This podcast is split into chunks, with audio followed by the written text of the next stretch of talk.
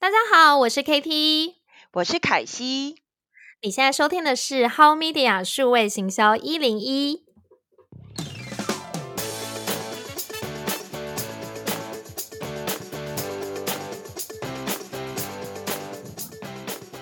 Media 数位行销一零一是由美味生活创办人 KT 以及 How Media 主编凯西领衔主讲。你想做好数位转型吗？想了解更多北美行销内容、社群和网红行销吗？那就锁定 How Media 数位行销一零一。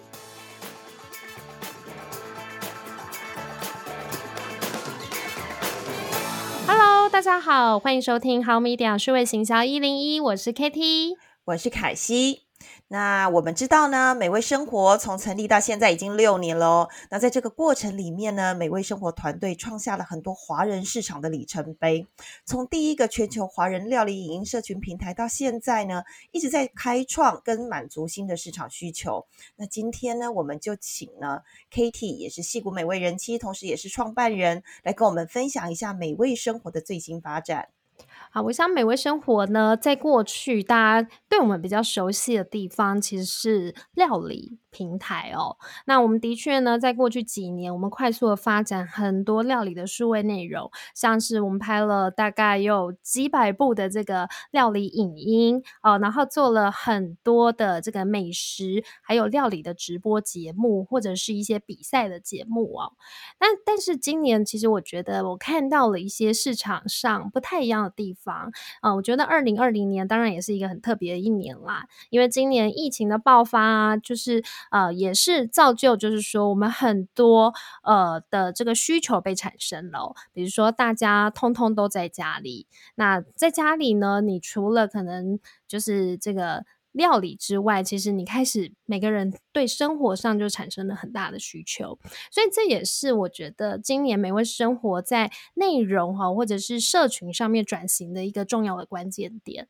那尤其是我今年也因为疫情的关系，所以没有办法。回到台湾哦，我是去年回到台湾。那其实我已经在美国已经超过一年，都完全没有搭飞机，所以对我来说也是一个很特别的经验。那我觉得其实有非常多北美的华人呢，也是面临到跟我一样的问题。那大家其实待在家里久了，就难免会觉得对生活上面想要去改变，比如说如何让生活更有趣、更美好，家里更漂亮。或者是说，呃，自己更健康哦，所以这些都是美味生活呢。我们在今年重要转型的这一年里面，我们重点经营的一些项目哦，所以我们就从料理呢一路延伸到我们做了户外家居，我们做了呃厨房的收纳，或者是教你比如说如何布置家里，好，或者是让自己更营养、更健康的一些内容哦，这些都是我们今年呃在重点。呃，所发展的这些内容，嗯，我觉得 Katie 最厉害的就是他不是只有去推广一个概念了，他就是亲身的执行。所以你从他的 FB 里面就可以看到，哎，他的生活除了料理以外，其实刚才在讲的一些生活家居的领域啊，或户外生活的领域啊，他其实都有非常的去亲力亲为，让自己的家里真的变得是美轮美奂了，让让人家超羡慕的。对呀，然后今年因为我觉得也是。就是你没有办法出去玩，那你知道就是会有报复性的消费，因为你没办法出去玩，所以你就只好把，比如说过去我们要旅游啦，我们要去餐厅吃美食的这些钱，开始大量的投资在自己，不是自己的身上哦，是自己的家里。嗯，因为你投资在身上，个度假的地方，对不对？对呀，比如说投资在自己身上，过去可能会买衣服、买鞋子，哎，今年通通不想买，因为想说名牌要背给谁看？没错啊，真的。可是你知道吗？在家里睡觉，这种感觉就是马上感觉不一样了，因为你换了一个床，你好好的寝具，或者是你买了一系列这个户外的餐桌、户外的这个凉椅，还有让花园更漂亮。所以我觉得我今年其实花最多钱。都是在如何让自己的生活可以过得更舒服。嗯，真的。那 Kitty 可以跟我们讲一下，最主要以后我们美味生活会 focus 的方向、内容方向大概是哪几个部分呢？呃，我刚刚有提到哈，就是说我们除了料理之外，啊，其实我我也有观察到一个很重要的趋势，就是嗯，其实呃，可能台湾的听众对于智慧家居可能会比较陌生，但是其实呢，在美国智慧家居市场现在是蓬勃的发展，特别是。是嗯嗯，知道说像智慧家居呢，最喜欢的应用场景是哪边？其实呢，就是在厨房，因为呢，智慧家居的这个衍生，好，就是因为它是要解决。人类就是说，它在使用上面的一些不便利嘛，比如说你在开车，好，或者是你在厨房煮菜的时候，你可能你的手是没有办法去碰到这个这个东西的，好，或者是所以你就必须要去遥控，或是要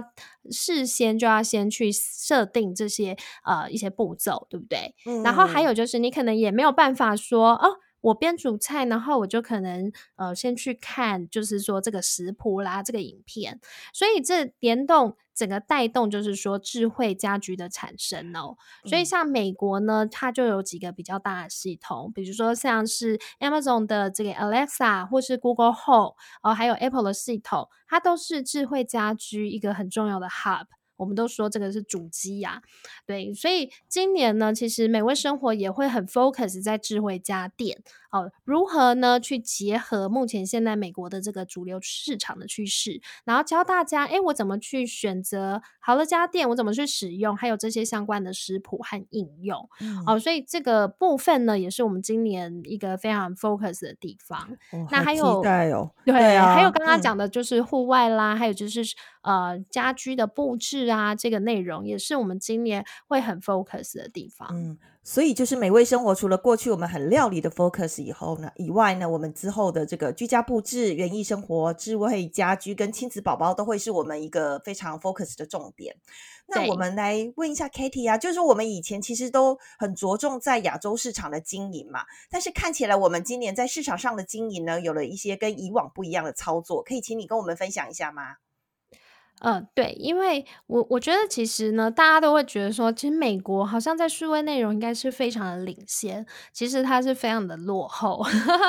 它不像 台湾啊，对对，很难以想象吧？比如说在台湾，你可能在内容媒体上面是百家争鸣，光料理网站啦，还有食谱啊，可能就超多超多超多，可是在美国其实非常的少。美国厉害的是英文市场。的内容，比如说它有非常多像，比如说料理就是 Food Network 啊，或者是说 TestMate 哦，Testy BuzzFeed 哦，这些都是大家都知道的。那有很多的杂志啊，生活家居的杂志。可是呢，在北美的华人市场里面，对于家居还有对料理。的琢磨是非常非常的少，那更何况呃，你可能看到的都是一些很零零散散的这些内容，所以呢，美味生活在今年呢，我们就开始呃，结合了非常美国很在地的这些 KOL 哦，KOL 其实就是一些创作。型的这个网红啦，啊，比如说像料理达人啦、家居达人啦、户外的这个园艺专家啊，我们就结合了他们的内容，然后我们开始整合到美味生活这个平台，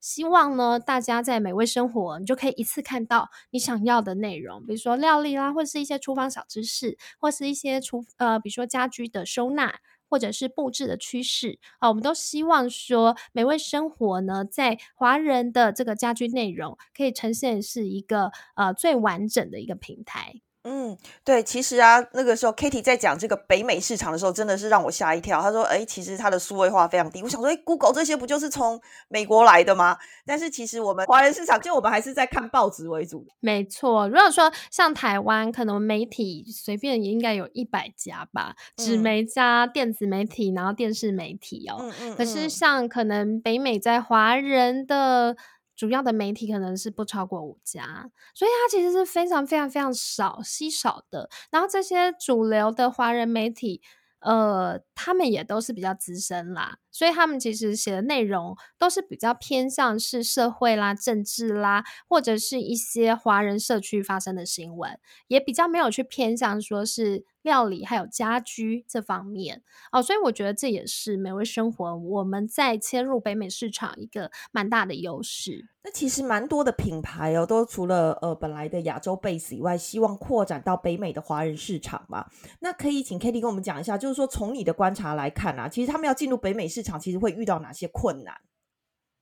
嗯，我们最近呢，其实跟非常多的台湾品牌合作哦，包括是它可能是我们的这个广告的合作伙伴，好，或者是啊，在品牌上面他们要进入市场，可能找我们一起共同销售哦。那我们其实我们看到我们在 survey 这些品牌的一些痛点的时候，我们就发现到，其实呢，北美市场真的对一般国外的品牌要进入，真的是非常大的难度哦。因为其实我觉得北美它不像台湾，台湾是非常大家都是讲。中文嘛，大家看的都是什么？都是繁体中文嘛。然后几乎台湾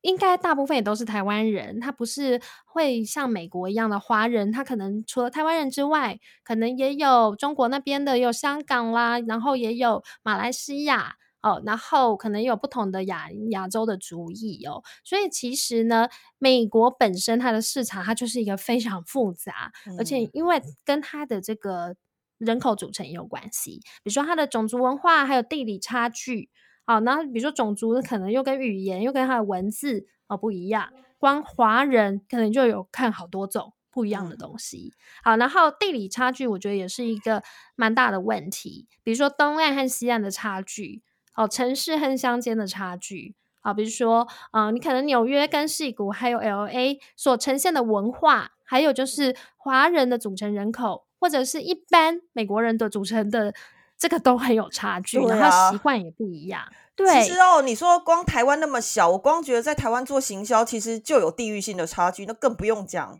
北美华人。美国真的是非常大。我们光不说华人，我们就讲 overall 的美国，它就是一个很复杂。它可能比如说。又有英文，又有华语，又有西班牙文，又有什么什么啊？不同的族裔，印度人，他们的这个文化都不一样。所以呢，呃，我觉得其实刚来到美国，大家会觉得说，好，那我就是以英文最大族群来做操作好了，就发现这个地方是最竞争的。因为第一个，美国呢。百分之几乎九十以上的人都是讲英文嘛，嗯，所以呢，你如果说用英文去操作这个这个美国的行销的话，你会觉得说，哇，我到底要从哪个地方切入呢？我从英文，我可能又比不上这些本来就是美国的 local 的品牌，然后呢，呃，可能在文字还有语言文化上面，我也很难去知道大众就是美国人他的想法哦，所以我我觉得其实这个。呃，文化、语言、文字，对于就是说台湾的品牌要进入北美市场，它就是一个很高的难度哦。然后再来就是说，其实北美因为它的地理辽阔，它每一周都有不同的税率，然后它的金流、物流其实也是相对的复杂哦。所以，呃，在这个北美市场的经营上面，我觉得也要考虑到就是物流、金流还有各州的税务问题。这个对很多品牌也是一个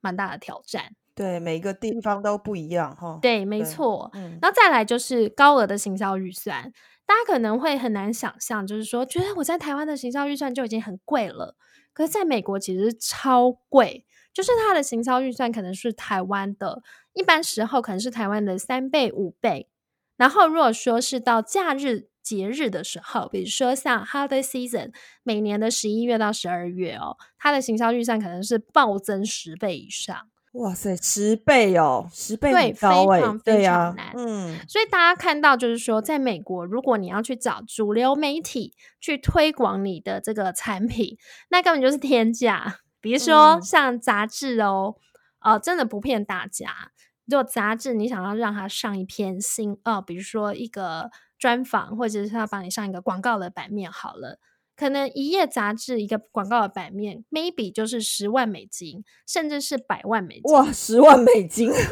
那我为什么会说十万美金到百万？为什么会差十倍？哦，这个跟美国的地理位置有关系了。通常呢，美国的这个媒体采购，他会问你说：“哎，你这是区域型的吗？你这是只有这一周呢，还是你是一区就是美西，还是你要在美中？”还是在美 南、美东，那呃一个州跟一个区域跟全国的价格都不一样，可能会差个十倍以上。然后他又问你说：“哎，那你这个东西要在，比如说是只有纸纸本的这个推广吗？好，他就看份数，它有多少的发行量。那如果说哦，这个要在 Facebook，还有就是它的网络的平台上推广，他可能考虑到的是它的流量还有曝光度。”还有就是你的族群是什么。所以这个其实媒体采购在呃美国的话，其实只有大品牌有办法做啦，因为他们每年的行销预算可能都是以几千万美金、几亿美金来计算。那这对于呃台湾或者是一些国外的品牌，它可能就很难以做到这样的规模。嗯，我相信了。是啊，所以行销预算在美国会是一个非常大的一个障碍。但是我相信，就是说美国的品牌愿意投入这样暴增十倍以上的行销预算，代表它带来的品牌跟销售的业绩，其实可能更胜于百倍。所以其实 Holiday Season 其实对应该对美国来讲是一个很重要的销售热季嘛。那我们我也在这边打一下广告，就是我们后面呢，其实会针对这种美国的节日行销，再另外请 Katie 来跟我们分析一下，怎么样做好 Holiday 的 Season 的行销这样子。是因为它其实它的操作方式可能跟一般大家想象的方式不太一样。对，除了营销成本以外，还有哪些困难点？嗯，还有一些困难点就就是比如说美国的社群平台不是只有台湾人常用的 Facebook 和比如说 YouTube，嗯，它可能会更多啊，像台湾可能很常用 Line，在美国就没人用。哦，Line 在美国没人用哦，没有啊，没用。可能只有台湾人，可是台湾人自己其实也不会讲 Line，嗯，就是非常的少，除非我们今天是要跟。台湾的朋友联络，我们才会加 Line，所以其实 Line 对我们来说是非常非常少用的。嗯嗯。那我们一般大概都还是是习惯用 Facebook 或是 Twitter 或者是什么呃一些通讯软体哦。然后嗯，那在比如说，我觉得美国也是比较特别的，就是它有一些社群是台湾不认识的，比如说像今年呢，也是一个很爆发性成长的社群，叫做 Pinterest。可能大家很陌生吧？其实 Pinterest 是美国在家居，好就是 lifestyle 产业还有设计产业非常重要的一个社群平台。它可以比如说把你喜欢的内容就拼在上面，就钉在你自己的板上。所以很多的设计师或是很多人呢，呃，他比如说他要 remodel 自己的家，或是要做菜啦，还有就是说可能他要做户外的园艺，他都会去 Pinterest 去搜寻一些图片。然后这些图片就会帮他带到这个该去的网站，所以 Pinterest 是一个非常重要，在美国哈，在搜寻 lifestyle 方面资讯的一个社群平台。那这个在台湾就不是很认识嘛？哦，所以我觉得，呃，就是不熟悉的社群平台呢，对台湾来讲也是一个蛮大的障碍。还有就是，可能大家也不知道哦，像 Facebook 或者是 Google。他们很多新的服务呢，都不是说会马上全球通用哦。通常呢，可能美国这边试用的一些功能，它可能会先尝试个半年、一年，才会推广到亚洲或者是其他全其他的国家哦。所以呢，呃，对一般可能有的人，他对美国市场的 Facebook 的操作，他就不是非常清楚哦。有这些功能，比如说像台湾可能在 Facebook 没有。这个 F B 商店或者是 I G 商店，可是在美国有，可是这一块的这个它的这个转换率非常高哦，所以这个其实也是很重要的。你如何在美国可以掌握到这些社群平台，它最重要的一个新产品，还有就是未来的趋势哦，我觉得这个也是一个进入市场蛮大的困难点。嗯，所以其实你如果不是在美国 local 生活，或者是没有相关的经验，其实是很难知道消费者的需需求跟一些市场趋势，对吗？我觉得是因为我们在这边每天看得到、摸得到，我们甚至我打开 Facebook 或是 Google，我投放的广告都是美国的品牌。然后都是一些美国目前现在的趋势啊，热门的品牌可能会 reach 到我，或者我看新闻啦，我看大家的评论，所以我觉得这个跟在地化的生活体验是很有关系的。嗯，我相信哦，就是说你要做在地的行销，就难怪有很多人他希望去做海外的市场，他还是必须在海外设置一个 office 的原因哦。那其实美味生活当然就有这样的优势，因为 Katie 本身就在美国二十年了，对吧？快要二十年了，从 念书从念书开始啦，对，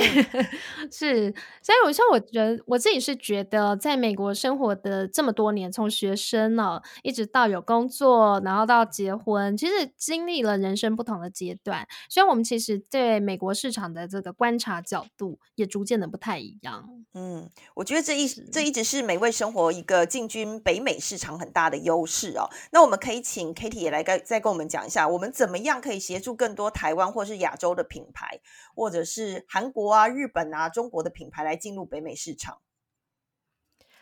我我想我们的优势呢，是在于说美味生活，我们在过去我们打下了非常好的基础啊，比如说我们有很多很强。的这个很 strong 的这个这个内容哦，像是呃料理影音啊，或者是可能蛮多居家的哦，是健康健康方面的这些内容哦。那除了这个内容之外，我觉得是过去几年我们累积了很强大的这个社群能力，比如说像美味生活，还有戏骨美味人妻，还有我们经营的几个社团哦，我们总共加起来在 Facebook 的流量还有粉丝已经是超过一百三十万以上哦。那还有就是我们。过去我们曾经在中国也经营了蛮多社群的经验，所以我们其实也同步有这个微信还有微博，它是比较针对北美的简体华人市场。所以其实，嗯，我觉得在这个内容还有就是社群的这方面，我们其实跟一般的这个平台，或者是说，呃，像一般的这个行销。的这个公司，它可能不太一样的地方是我们熟悉好这个领域，我们知道怎么去操作它，还有我们知道我们的 TA 他们想要的是什么东西，他们的 pain point，他的一些痛点在哪边。嗯，那还有同时呢，其实在过去，我们大概从大概两三年前，我们就一直非常 focus 在。KOL 就是网红上面的经营，嗯，那其实我们在过去美味生活跟网红的经营是，呃，我们是合作了非常多的内容，比如说哦，可能某个住 Boston 或者是住德州、住纽约的这个料理的老师呢，他写了非常多很棒的内容，那我们就是跟他谈，就是哎，授权合作，大家可以把内容呢放在美味生活，给更多美味生活的粉丝看到。那今年呢，其实美味生活也呃在网红计划上面，我们也 upgrade 了。我们除了在内容上面的合作啊，我们在今年呢，我们也开始启用了网红计划啊，我们让更多的 KOL 呢来协助呃去就是推广商品，因为我们其实知道哦，在美国其实要打的是团体战，因为你若靠自己一个品牌，你要怎么去找到这么多的网红？那可能又有多费用，或者是说有的是抽成，有的是费，有的是广告费用，有的是什么？所以它的形形色色都很麻烦、很复杂的哦。可是美味生活呢，我们在今年我们开始整合了这块的这个部分的能量。就是我们把过去呢跟我们长期合作的网红，我们开始导入了一些商品的计划，然后所以我们可以去协助一些新品牌，它进入北美，我们可以开始呢帮他 matching 很适合的网红，然后来做这个商品的开箱还有推广。那还有就是，我觉得美味生活在今年呢，我们也推出了一个一站式服务的社群电商平台，哦，Shop 好 Living。就是这个社群电商平台呢，它本身呢，它整合了帮这个品牌呢做了这个市场的趋势啊，还有产品定位、产品上架，以及就是金流、物流、客服的整合，还有就是呢，我们也会协助哦去帮他找到。更多适合这个品牌的网红，然后来做协助推广这样子。没错，就是说，其实我们之前可能都以为，呃，美味生活很 focus 在亚洲的市场，但实际上我们在北美有更强大的一个 KOL 的一个网络。那大家刚才 Kitty 有讲到，就是说，哎，其实北美的市场真的是非常的多元啊。那我们可以把北美的 KOL 的网络当成是。诶，我们自己在部件的一个经销商的网络，它其实是非常了解 local 市场的，就是 Boston 啊、纽约啊、加州的 KOL，其实最了解当地的人在想什么，所以他们提供出来的内容其实是最适切的。没错，因为其实我觉得网红它其实是一个。非常复杂的一个生态系哦，因为比如说，呃，到底他平常他经营的内容，到底是料理多呢，居家多呢，还是亲子多呢？哦，其实都会取决于说他的这个，呃，他可以适合的产品哦。然后还有就是说，可能不同的地区哦，可能也是会造就就是不一样的结果。比如说，你不太可能你今天找一个加州的网红去写纽约的时尚品牌嘛。你也不太可能说，哎，今天我是找一个可能纽约的来写加州的海海边的生活。那我觉得其实这个东西都要考虑到地理位置，还有就是本身哦，它的这个 TA 的范围是不是对你的品牌是有帮助的？那我觉得这个品牌如果说他是直接去找这个网红，我觉得还有一个蛮大的问题点，就是一般的网红呢，他完全没有销售能力。它一般来讲，它只能帮你做推广，然后流量，但是呢，它没有办法帮你负责金流、物流还有后续的客服。可是美味生活呢，我们是做一站式行销的服务嘛，所以我们其实呃很多品牌，它现在就跟我们搭配，比如说呃，我们只要在我们这边上架，我们就会帮他从行销的曝光，然后一直到金流、物流的这个整合，然后所以消费者对的，它是美味生活。可是呢，借由美味生活，他看到这个品牌更多的机会，他更喜欢这个品牌了。哇，那真的是帮品牌解决了很多进军美国的问题哦。对，因为我觉得品牌通常哦，他进军美国，他会觉得说，哇，茫茫大海，我到底要从哪里？对啊，真的。然后在过去，其实也蛮多品牌会觉得说，对 Amazon 保持着一个非常美好的想象，就觉得说我只要把东西塞到。Amazon 的仓库，然后只要上架在 Amazon，我就会很多很多很多的钱，很多很多的销售就会一直进来。对，但其实我觉得残酷的不是这样的。对，我觉得这都是错误的期待。没错。对，那我们之后也会分享为什么它是个错误的期待。对，我们可能之后我们在啊某一集，就是我们现在在规划，就是说我们可能会开始去讲说，我们如何在 Amazon 做好这个销售。那怎么从社群呢？呃，结合 Amazon，怎么从 KOL 结合 Amazon，然后去帮大家哦去规划这样的一个节目，可以让大家知道说，其实，在 Amazon 的操作真的不是那么简单的事哦。嗯，所以很多我们现在其实遇到的状况就是，很多品牌呢，他们对 Amazon 的想法。太美好了，所以他们就把很多的产品全部都塞到 Amazon 的仓库了，但是发现其实真的动不了，所以走投无路，也不是走投无路，就是说啊，就跑来找我了，就说：“哎，Kitty，我觉得这个东西，我明明觉得它很有卖点，可是为什么它就是卖不动？”嗯，好，所以呢，依照我们的经验，还有就是我们的社群的推广能力，以及就是我们的强大的 KOL 的这个网络哦，所以我们其实都可以。帮这个品牌解决了一些问题，包括他说，诶，他的市场定位，还有就是说他怎么去做这个内容，然后还有包括甚至是它的价格，我们都会去给予一个很好的建议。所以这个，所以我觉得其实美味生活啊，我们今年最大的目标就是，我们希望可以协助很多的这个国外的品牌来到美国生根、发扬光大。发光发热，对我我真的觉得这是一个很重要，因为其实很多台湾的品牌哦，就是很希望可以走出台湾，然后让自己的市场性变得更高。但通通常呢，我们出去就失败的为主了，因为不够了解当地的文化嘛。那我觉得。Kitty，呃，就美味生活的团队也是非常的多元。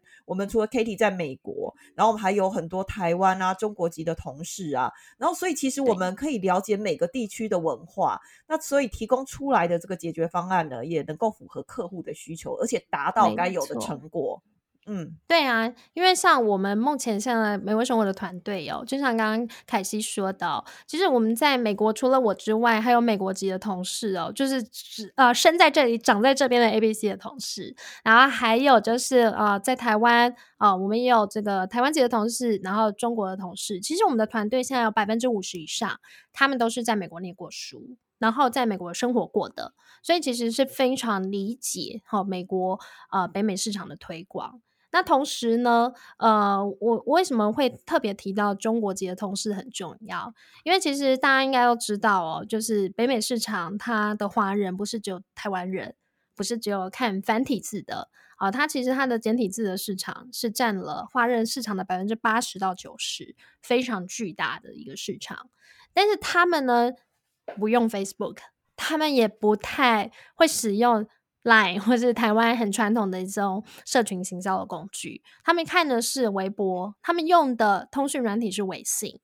所以呢，为什么我们的团队里面中国籍的同事非常重要？因为呢，我们是非常有这个在经营简体市场的 DNA。我们知道我们怎么用什么样的标题、怎么样的内容，还有什么样的方式去跟他们沟通。那我觉得这个也是很有效哦，去帮助品牌能够在美国的华人市场很快速的建立它的销售。嗯，没错，还有品牌知名度啦。嗯，对。好，那呃，我想很多的这个消费者或者是品牌呢，听到今天我们的这个。呃，谈话以后应该是会觉得对北美市场信心满满哦。那我觉得今天的内容真的非常丰富。那我们也看到呢，美味生活其实在做很多不一样的事情哦。那但是 Kitty 还有很多没有谈到。那我们接下来在更多的集数里面呢，我们也会去做后续的分享。那如果呢，你们对北美行销呢有更多想要了解的，也可以留言给我们，不管是在粉丝团或是在 Podcast，那我们呢可以为各位来做一些详尽的解答。好哦，那今天先谢谢大家的收听。那如果有更多的疑问呢，都欢迎大家随时的提问。好，那我们今天就先到这边，先跟大家拜拜喽，期待下一集，拜拜，拜拜。谢谢大家今天的收听。如果有更多的疑问，欢迎到我们的 FB 粉丝页 How Media 行销生活留言，也可以到我们的网站 HowMediaPro.com 找到更多精彩的行销案例，还有趋势文章。我们下星期见喽，拜拜拜。